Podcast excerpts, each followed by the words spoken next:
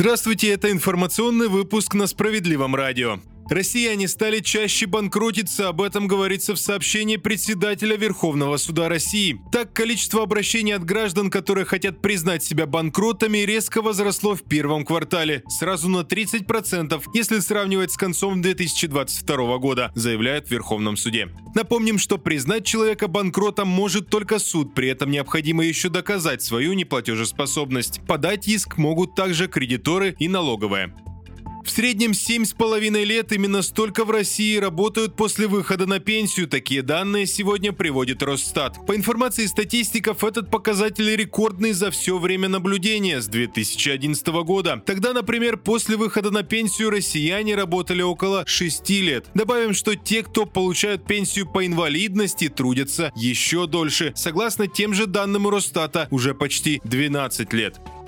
Повышать бюджетные расходы, в том числе расширять программу материнского капитала. С таким заявлением выступил Сергей Миронов. По словам лидера партии «Справедливая Россия за правду», экономить на будущей возможной рождаемости – неверный подход. Об этом парламентарий рассказал, комментируя корректировку бюджета на следующие три года. Так, из данных Минфина следует, что прогнозируемые расходы на материнский капитал можно сократить на 17%. Сергей Миронов заявил, что независимо от ожидаемых показателей рождаемости, уменьшать расходы расходы в этой сфере недопустимо. Напротив, только расширением программ поддержки можно добиться изменения демографической обстановки в стране.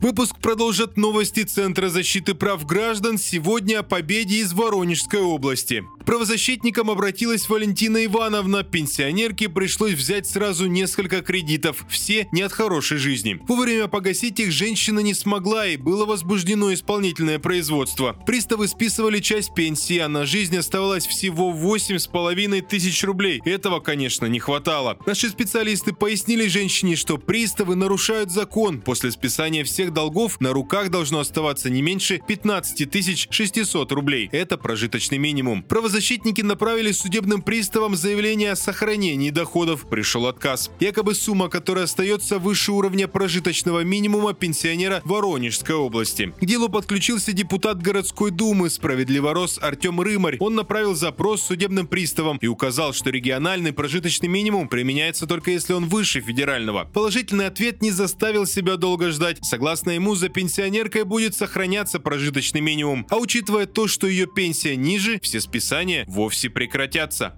На этом пока все. В студии был Захар Письменных. Оставайтесь на нашей волне.